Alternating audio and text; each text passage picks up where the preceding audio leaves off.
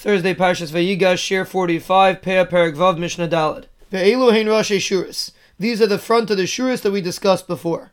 Shnayim sheheschilu me'emtza ashura. If two people began collecting the bundles and they started from the middle of the row, Zepon of Litzaf and one person's facing north, Vizepon of Ladar and one person's facing south, and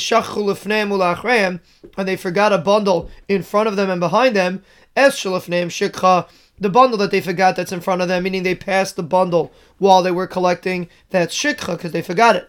That's shalachreim ain't a shikha. But if they forgot a bundle behind them, meaning they both started in the middle of the row, and because they both started back to back, they left one bundle in between their backs. So that's not considered shikha because they didn't pass by it and they forgot it because each one thought that the other one was taking that bundle and therefore it's not shikha. Now the Mishnah is going to explain what we said in the Mishnah before that oimer shekenegda is meichiach that the oimer that's opposite it proves that it's not shikha. And the Mishnah explains. Yachid. If a yachid begins collecting the bundles and he starts from the beginning of the row, v'shachach lefanav acharav, and he forgot something in front of him or behind him. Shalafanav ain't shikha. If he forgot something in front of him, it's not shikha.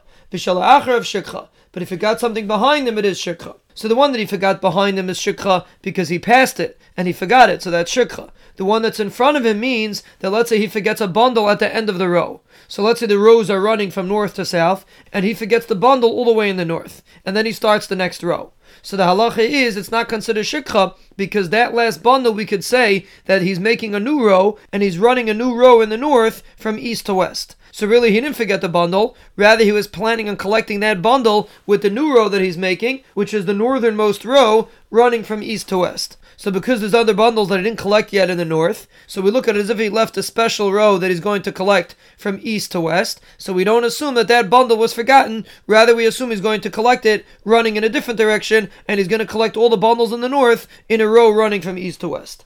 That's called Mechiach because since there's other bundles here, we don't look at it as if he forgot it. Rather, we look at it that he's planning on collecting all the bundles in a different direction and he didn't forget it, and he's going to collect them from east to west. And the Mishnah continues. And the reason why it's Shikha is because there's a lav that you're not allowed to go back. So as soon as you pass the bundle, then you have to turn around to go get it, and that you're not allowed to do, and that's considered Shikha. Zeh this is the rule. Kal Shehu Tashiv, anything that you passed by and you have to go back to collect, shikha, that's considered shikha. V'sheinim about tashavena shikha. But anytime you didn't pass by the bundle, and the reason why it was forgotten was for a different reason, like for example the first case in the Mishnah, where both people started from the middle of the row and they forgot one behind them, that's not something that they passed by, and therefore that's not considered shikha, and they're allowed to collect it.